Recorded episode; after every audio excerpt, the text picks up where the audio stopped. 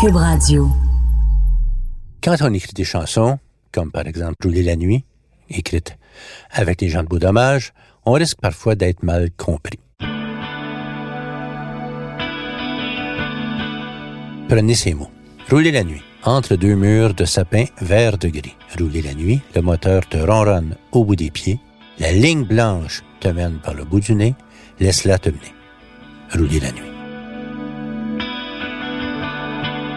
La ligne blanche te mène par le bout du nez. Il y a des gens qui ont lu là des intentions qui n'étaient pas du tout les nôtres. Nous étions bien trop innocents pour écrire des choses comme ça. Par contre, le sentiment de rouler la nuit qui est là-dedans, c'est celui qui me revient quand je repense à mon premier long périple en Europe où j'ai fait l'Europe au complet sur le pouce pendant deux mois et que j'ai un souvenir en particulier de rentrer à l'aube dans Paris. C'est un petit peu ce que je voulais évoquer avec cette chanson-là.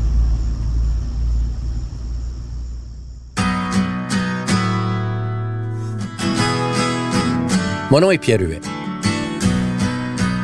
Je suis parolier. Je vis de ma plume.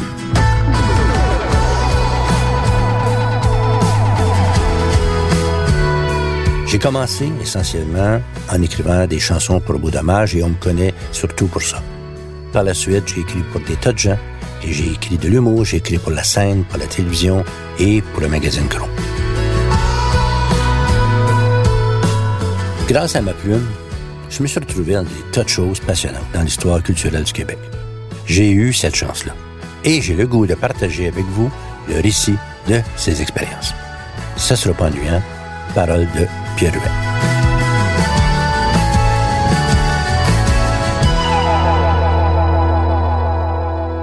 On est en 68, qui tombait justement après 67, l'année de l'Expo. Et évidemment, la planète était venue à Montréal et là, je me disais, je vais y rendre l'appareil, je vais aller visiter la planète. Avec un intérêt particulier pour l'Europe et, en Europe, un intérêt particulier pour la Scandinavie et ses milliers et milliers et milliers de jeunes femmes blondes. Il existait à l'époque un livre qui s'appelait Europe on 5 dollars a day. Le titre est assez clair. C'était vraiment un livre qui t'apprenait à comment te loger, te nourrir et voyager à peu près en Europe pour 5 dollars par jour. Donc, je m'étais fixé comme objectif d'avoir 5 pièces par jour dans mes poches pour partir. Je partais deux mois sur le pouce. Un de mes amis, Jacques, me rejoignait au bout d'un mois, moins euh, audacieux que moi ou moins fou que moi. Mais donc, le, le premier mois, j'étais pour être tout à fait seul et j'avais rendez-vous avec Jacques à Copenhague. J'avais calculé que c'est là que je serais à peu près rendu en faisant du pouce. En préparatif du voyage, mes parents étaient pas riches, puis il n'y a pas de moyen de me payer un voyage. Donc, comme je dessinais à l'époque plus que maintenant, avec des amis de filles à moi, fait une exposition de dessin au collège Sophie Barra ou Regina Somta, et miraculeusement, j'avais vendu beaucoup de dessins, à raison de trois pièces de dessin, entre autres du nu. Donc, je m'étais ramassé un certain pécule. Euh, mais, finalement, je me préparais à partir avec un budget de trois pièces par jour ce qui était déjà moins que le fameux 5 pièces. Chaque sou comptait tellement que je me souviens qu'à un moment donné, j'étais au collège classique, j'avais un cours en allemand et j'avais coulé mon, examen et je devais aller passer la reprise de l'examen. Ça coûtait 5 pièces. J'ai préféré avoir une tache noire dans mon bulletin concernant l'allemand dont je me souviens seulement Hans Weidrey encore aujourd'hui, pour sauver ce fameux 5 pièces. 5 pièces, c'était quasiment deux jours en Europe, donc pas question de gaspiller ça sur mon éducation. C'est comme ça que je suis parti en Europe avec trois pièces par jour dans mes poches.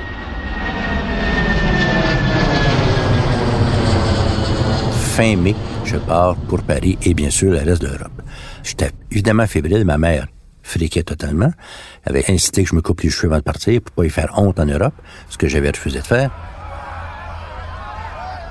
Bon, mai 68, c'est d'abord une révolte étudiante dans ces universités pour les questions de frais scolarité et blablabla. On commence à connaître ces chansons-là, n'est-ce pas?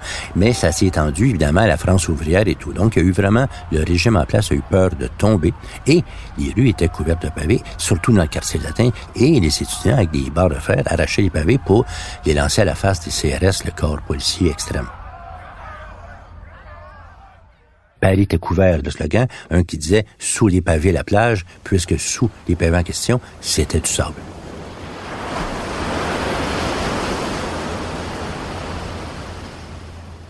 L'idiot que je suis, j'en ai ramassé un pavé. C'est une affaire qui pesait à peu près 10 livres. sais. Je l'ai traîné pendant deux mois dans mon sac à dos. Je tenais à avoir un souvenir de cette époque-là.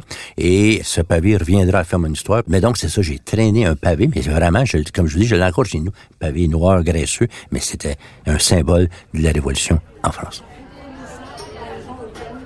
Je me souviens qu'un souvenir mémorable, je marche sur devant Saint-Michel. J'ai déjà faim. Le guide, comment aller en Europe, 5 dollars par jour, conseillait une sorte de self-service qu'il y avait là, ben, était un peu cher, et le con, je prends une salade de choux rouges parce que la trouvait belle. J'étais encore assis que j'avais déjà faim. Je sors de là je marche sur Saint-Michel. Je vois l'image il y a un type qui m'aborde. Monsieur, peut-être 60 ans. J'ai mon caméra case en bandoulière. Il dit, monsieur, vous êtes touriste. Alors, vraiment, quelqu'un de brillant qui s'est spoté. Je dis oui. Et il me dit, monsieur, Michel-Ange dirait de vous que vous avez un visage de marbre. Et je me dis, mais mon Dieu, si ça va être le même tout le long du voyage, ils sont gentils, les Français, les Européens, j'ai un visage de marbre. Il enchaîne en disant, monsieur, j'oublierai jamais ces mots. Dans la vie que je mène, on m'oblige à coucher avec des hommes. Voudriez-vous coucher avec moi, s'il vous plaît? Et là, je me redis encore, ça va être de même pendant deux mois. Donc, j'ai poliment refusé ses avances, mais il mouillait, j'avais faim, j'avais mon budget de 32,75 par jour, je pense, et euh, j'avais des avances très polies, très respectueuses avec Michel-Ange. Dès le premier jour, j'étais un petit peu déprimé. J'en avais pour deux mois comme ça.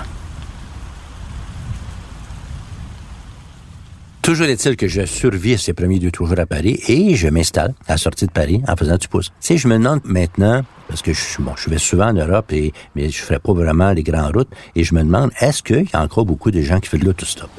Parce qu'il y en avait beaucoup. On était beaucoup sur le bord des routes, à la sortie des villes, tu t'installais, pack-sac par terre, et tu me sortais ton pouce.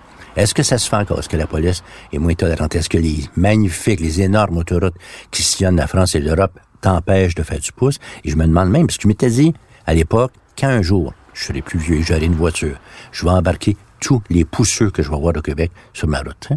Et j'ai l'impression qu'il y en a plus beaucoup. Surtout qu'aujourd'hui, j'ai des filles de 24 et 27 ans et je me demande parfois, est-ce que j'aurais laissé mes filles faire le voyage que j'ai fait? Parce que tu voyais autant de filles que de gars sur le la route. Hein. On était innocents, mais il me semble qu'on vivait une époque plus innocente. Peut-être, peut-être qu'il y avait des tueurs en série qui ramassaient des autostoppeurs avec un budget de 75 dans leur poche et qui coupaient en morceaux et puis ils mettaient dans leur valise, mais ça m'est pas arrivé en tout cas. Et en deux mois de pouce, j'ai pas eu une seule histoire déplaisante, ce qui est quand même étonnant. Donc, je suis à la sortie de Paris, je fais du pouce et euh, ça avance tranquillement. Puis quand je finis par arriver dans une ville, je vais à l'auberge jeunesse. J'avais ma carte d'auberge jeunesse qui coûtait aussi pas très cher. Un jour, je rencontre deux jeunes Français qui, comme moi, faisaient du pouce et qui, comme moi, visaient la Scandinavie pour les mêmes raisons lubriques que moi. Et le pouce marche mal, il stanne, puis un des deux décide qu'il va retourner à son village, son petit patelin, sur le pouce, s'acheter une voiture il m'invite à partir avec eux. Donc, on parle les trois et on finit par arriver dans une petite bourgade en Champagne. Je sais qu'aujourd'hui, on trouve des Airbnb et tout ça, des destinations, vivez des expériences, faites ceci. Mais là, c'était vraiment à la force du poignet, c'est dire. Et donc, je me trouve en Champagne. J'ai, je me trompe, mais j'ai encore le souvenir que ça sentait le champagne. Tu sais, je veux dire, pour moi, le, mot était magique. Tu sais, on se retrouve là et il s'ajette un vieux taco et on repart tous les trois ensemble vers la Scandinavie. À l'origine, ma première destination était Munich. Mais bon, écoute, la chance de pouvoir avoir un lift, si je peux dire, directement pour la Scandinavie, je sais sauter dessus.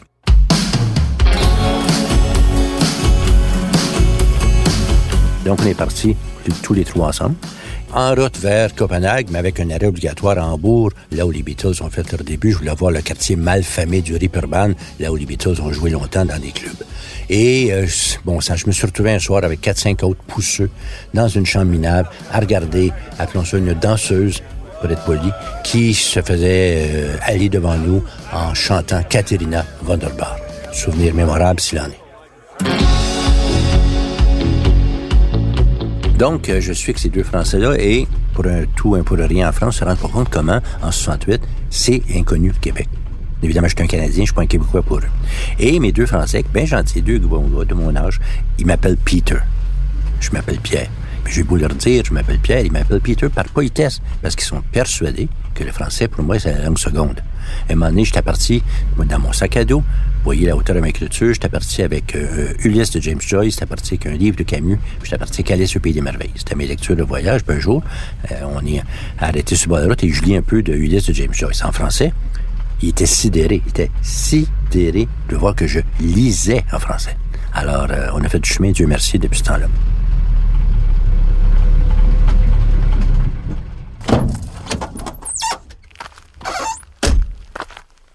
Et enfin, rendu à Copenhague, euh, moi et mes deux compagnons de fortune, on se quitte. Et là, là, je reprends le pouce et je m'en vais Oslo et Stockholm. J'ai mon sac à dos et j'ai une tente. Parce que quand j'étais au collège, on était dans une sorte de mouvement scout qui s'appelait les équipiers. On avait des petites qu'on appelait des pop tentes, des tentes à deux personnes. Je n'ai emprunté une. J'ai cette tente-là accrochée après mon sac à dos. Je m'en servirai jamais. Je l'ouvrirai jamais une maudite fois, mais je lis sur mon sac.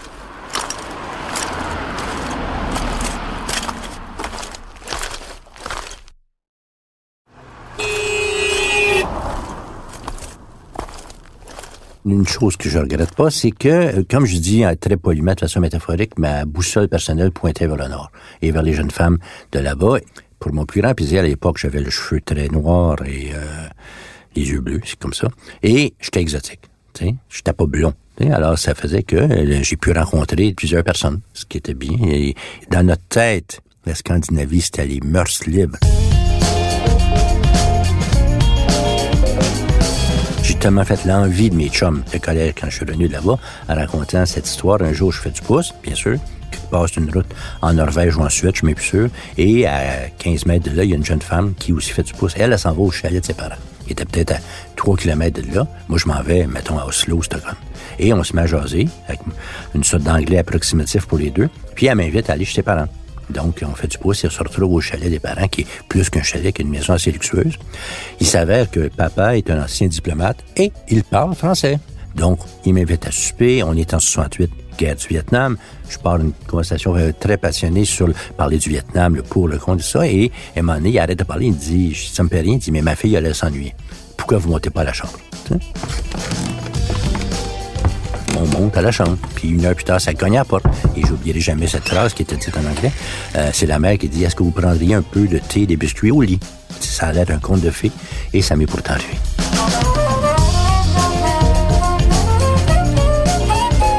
À l'époque, oui, il y avait des mœurs plus libertaires là-bas. La porno était en vente libre.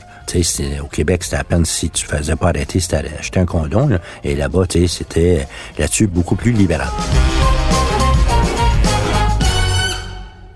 Je fais mon tour à Stockholm, à Oslo. Il y a un énorme parc de sculpture à Oslo, consacré à un sculpteur norvégien qui est tombé un peu en désuétude parce qu'il y avait des liens pas clairs avec les nazis. Mais bref, il y a un grand parc de sculpture. Il y a une belle jeune femme qui vend des bijoux.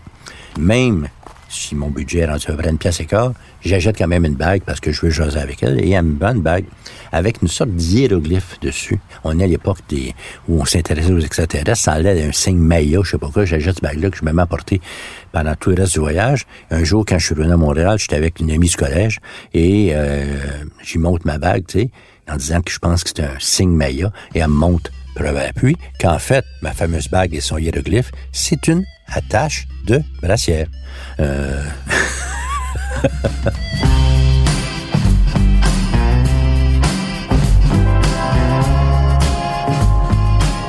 Après ce périple en Norvège, ensuite, je rentre à Copenhague et là, je suis heureux, la vie est belle, sauf que j'ai faim et mon budget est vraiment rendu à peu près une pièce et quart par jour.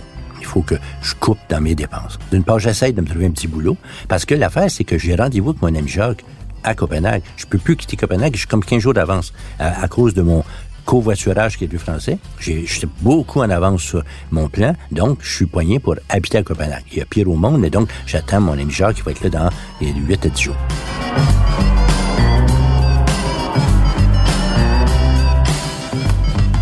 D'une part, je me dis, même trouver un petit boulot.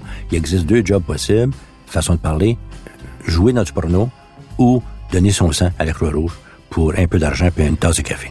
J'ai choisi le café et de la Croix-Rouge parce que ça me tentait pas d'un jour de me retrouver dans un calendrier euh, vendu sur le manteau au Québec. Euh, je sais pas si j'aurais été bon, comédien, mais enfin.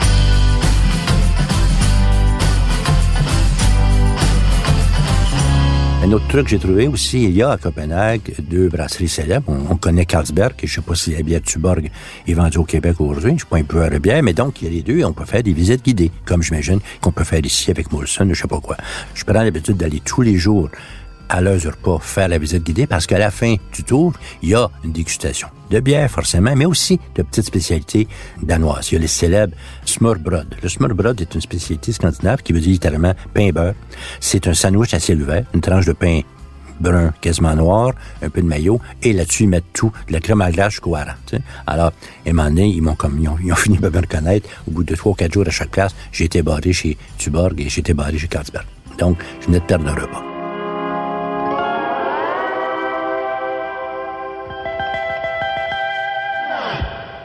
Là, je me dis, mon budget est un peu busté. L'auberge jeunesse me coûtait trop cher. Ça devait être à peu près 85 sous par jour, mais il fallait que je coupe de mon budget. Donc, avec la complicité d'un gars qui, lui, habite à l'auberge jeunesse, j'entreprends de dormir sous un lit. Les portes du dortoir fermaient à 10 heures. À 10 heures moins une, je rentrais et j'allais m'étendre sous son lit à étage. Et quand tu te couchais sous lit à étage, il fallait que tu choisissais ta position parce que tu bougeais plus. Et ensuite, tu étais au même étage qui avait 800 paires de bas de gars qui avaient fait du pouce toute la journée. Ça fait une expérience assez épique. Je fais ça pendant trois ou quatre jours et à un moment donné, parmi notre gang d'auberge il y a une rumeur qui court comme quoi, pas loin de l'auberge, il y a euh, une espèce de bloc appartement désaffecté qui était pour être démoli bientôt, mais qui a encore l'eau courante et que on a juste à aller habiter là. De fait, je pars là et on trouve un appartement un appartement de quand même trois, quatre pièces, qui, le détail va être important plus tard, a deux portes. Une qui est défoncée, puis l'autre qui est barrée à clé. On s'installe là-dedans. Au bout de deux jours, on est onze gars à habiter là. À coucher à terre, c'est une salle de couchage, on a des chandelles, il y a encore l'eau courante. Puis encore, curieusement, quelqu'un meuble encore, des bibelots, une petite toile sur un mur. Donc, un matin, je suis couché à terre dans mon salle de couchage et j'entends un bruit de clé qui déborde une porte. Personne d'entre nous a une clé de cet appartement-là. Alors, j'ouvre les yeux, je suis devant la deuxième porte, celle qui est encore clé. Il y a une jeune Danoise qui me regarde, qui nous regarde, qui me dit quelque chose en danois. Là, je dis, oups, là, là, on est dans le caca. Donc, elle parle en anglais, heureusement, j'explique. La méprise, elle habitait encore là. Oui, elle était presque une squatter, mais c'était chez elle. C'était son appartement à elle, c'est l'objet qui était là, il était encore à elle.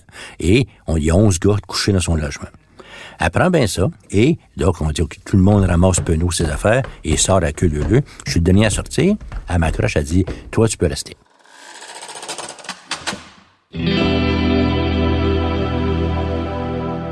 Donc, coup de peau.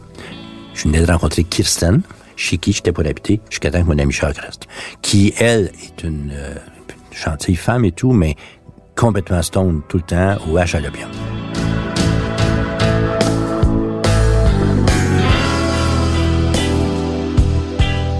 Un jour, j'habite là avec puis je la nourris. Moi, je pars tous les jours. Il y a un restaurant, un self-service à, Copenhague que le livre Europe sur 5 dollars par jour, le conseil. On te sert un monceau de patates et ça coûte presque rien. Donc, ça, c'est habituellement, c'est mon dîner et le soir, je rapporte des oranges à la maison.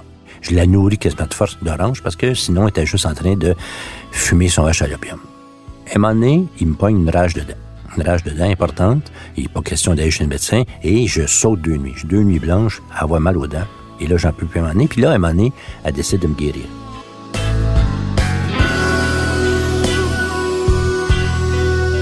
Elle me fait prendre des pilules.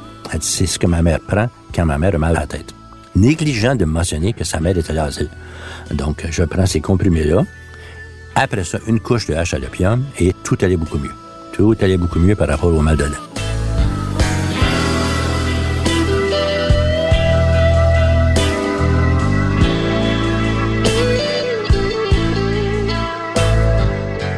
Moment on est dans l'appartement et on mangeait quand même signal qu'il ne reste plus de beurre. On habite en face d'un petit supermarché. On est peut-être au quatrième, cinquième étage. J'ai dit, je vais aller en acheter. Donc, je descends l'escalier en torse-escalier. Je vous signale que j'ai pas dormi depuis deux nuits. J'arrive dehors, il est plein soleil. J'ai pris des pilules magiques de maman et du H à l'opium. J'ai presque pas mangé. Et là, tout ça arrive d'un coup. Au soleil, là, tous les effets arrivent. Et là, il y a, comme dans beaucoup de villes européennes, des pigeons sur le trottoir. Et les pigeons partent à voler vers moi. Ils sont géants. Je suis persuadé qu'ils vont m'attaquer, me manger. J'y vois huit pieds d'eau. Je me précipite à plat ventre par terre à attendre que les pigeons partent, les touristes me photographient. Tu sais, ils pensent que c'est un, rite moderne de Copenhague. Je finis par me lever négligemment, je me poussette comme de rien n'était, et je rentre à l'épicerie, j'ai acheté un livre de beurre. Aussitôt que j'avais passé le tourniquet, sur le panique me poignait, et je, là, je courais à travers les allées pour sortir par le tourniquet de l'autre bord. J'ai été parti quatre heures de temps. Je pense à ma neuvième tentative en courant au magasin, j'ai attrapé une livre de beurre au passage, et là, je suis rentré à la maison. Christine m'a dit où c'est que t'étais. J'étais allé acheter du beurre.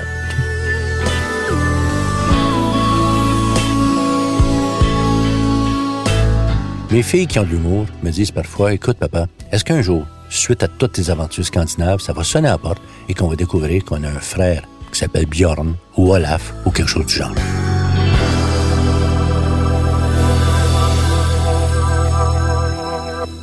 Puis en plus, à l'époque, il y avait une grève des postes. Ça arrive des fois au Canada, une grève des postes. Ça faisait un mois sans contact avec le Québec. Ma mère devait se faire du sang de cochon, ça n'a pas de bon sens. J'ai aucune communication, pas un moyen de faire un appel longue distance, donc rien. Et il avait entendu qu'à telle date, peut-on le 30 juin, j'attendais Jacques sur le quai de la gare de Copenhague.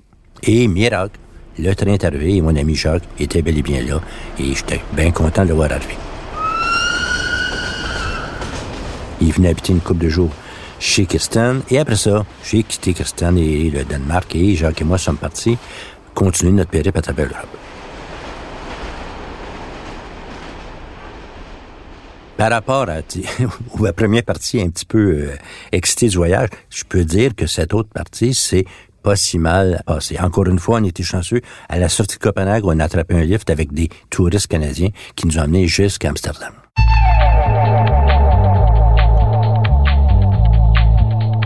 Avec mon ami Jacques, on fait notre périple, on passe par Amsterdam, Bruxelles, on cherche le American Piss et on le trouve, parce qu'il est haut comme trois pommes, et on rentre sur Paris, sur la musique de Jacques Dutronc. Et on achetait un journal qui s'appelle le Herald Tribune, l'international Herald Tribune, qui nous donnait des nouvelles du Québec ou de l'Amérique. Et là, on apprend que, ça y est, le mai 68, du Québec est arrivé. On est fin juin, sans doute, ou début juillet, mais ça y est, on apprend que les collèges et les cégeps au Québec sont occupés. J'imagine qu'on fait un appel pour être plus euh, informé parce que c'est à l'époque où les Russes envahissaient aussi la Tchécoslovaquie.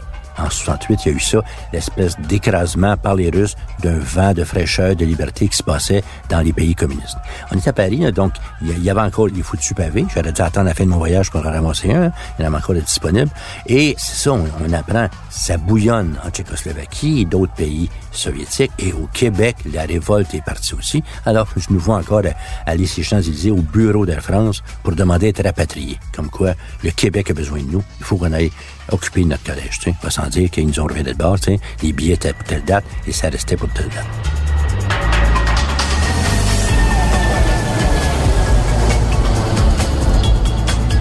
J'ai raconté que tout le long du voyage, j'avais mon énorme sac à dos, j'avais une tente, j'avais une gamelle, toutes les affaires dont je me suis à peu près pas servi, et j'avais, pauvre de moi, une paire de sandales qui me fait mal aux pieds.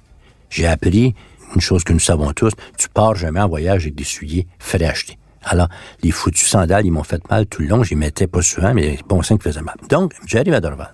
Comme j'ai raconté, j'ai mon sac qui est plein de linge sale surtout, et qui a un pavé de Paris qui est sur le dessus, qui pèse une tonne. Et là, à Dorval, à l'époque, c'est une chute. Les bagages arrivent par une espèce de glissoire. Tu sais, où les bagages descendent par un. Il y a un peu ça encore. J'ai 40 membres de ma famille qui sont là, et j'attends mon sac à dos. Et là, je vois arriver ma gamelle. Je la ramasse. Je vois arriver un vieux T-shirt. Je. Tranquillement, mais sûrement, tous mes bagages arrivaient gracieuseté du caillou, du fameux pavé de Paris, qui avait coupé la sangle de mon sac. Et donc, tout mon sac. Alors, je ramasse ma gamelle et arrive une paire de sandales. La maudite paire de sandales. Et là, je la ramasse pas. Il y a un employé qui me dit ça, il dit, c'est pas à vous? Je dis pas du tout. tout le reste qui est arrivé comme ça, c'était à moi. Mais les sandales, je les haïssais pour tuer. J'ai laissé pour la postérité mes sandales à l'aéroport de.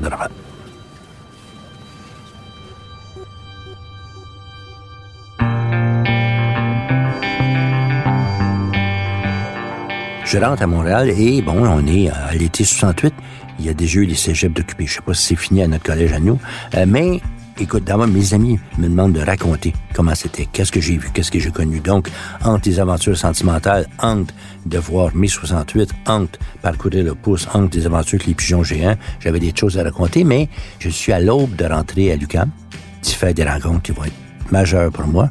Et euh, c'est ça, il y a une effervescence qu'on a la à imaginer aujourd'hui parce que on dit souvent qu'octobre 70 a beaucoup coupé les jambes avec la crise d'octobre à des tas de choses au Québec, mais il flotte dans l'air, et c'est pas une question d'odeur de marijuana, il flotte dans l'air quelque chose, une effervescence, une excitation comme quoi tout est possible. Et de fait, dans les mois qui suivent, je vais rentrer à l'université, je vais rencontrer des gens qui vont être d'une importance fondamentale pour moi, le retour encore de ce foutu Michel Rivard, et toute une gang de monde avec qui on va fonder un truc qui s'appelle le Quenouille Bleu, qui va être un grand, grand tournant dans ma vie.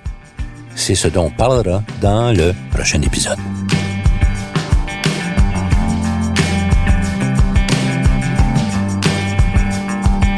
J'espère que vous avez aimé ce balado. J'espère que vous allez écouter les autres parce que, comme celui-ci, sont remplis d'anecdotes, d'humour, de finesse et bien sûr de cette humidité qui me caractérise. Si vous avez bien aimé ça, parlez-en aux autres et mettez-nous des belles étoiles comme dans les cahiers à la petite école de mon époque. J'ai écrit, raconté et heureusement vécu ce que vous venez d'entendre. Mon nom est Pierre Huet. Au montage, Philippe Séguin et à la réalisation, Bastien Gagnon, La France. C'est une production Cube Radio.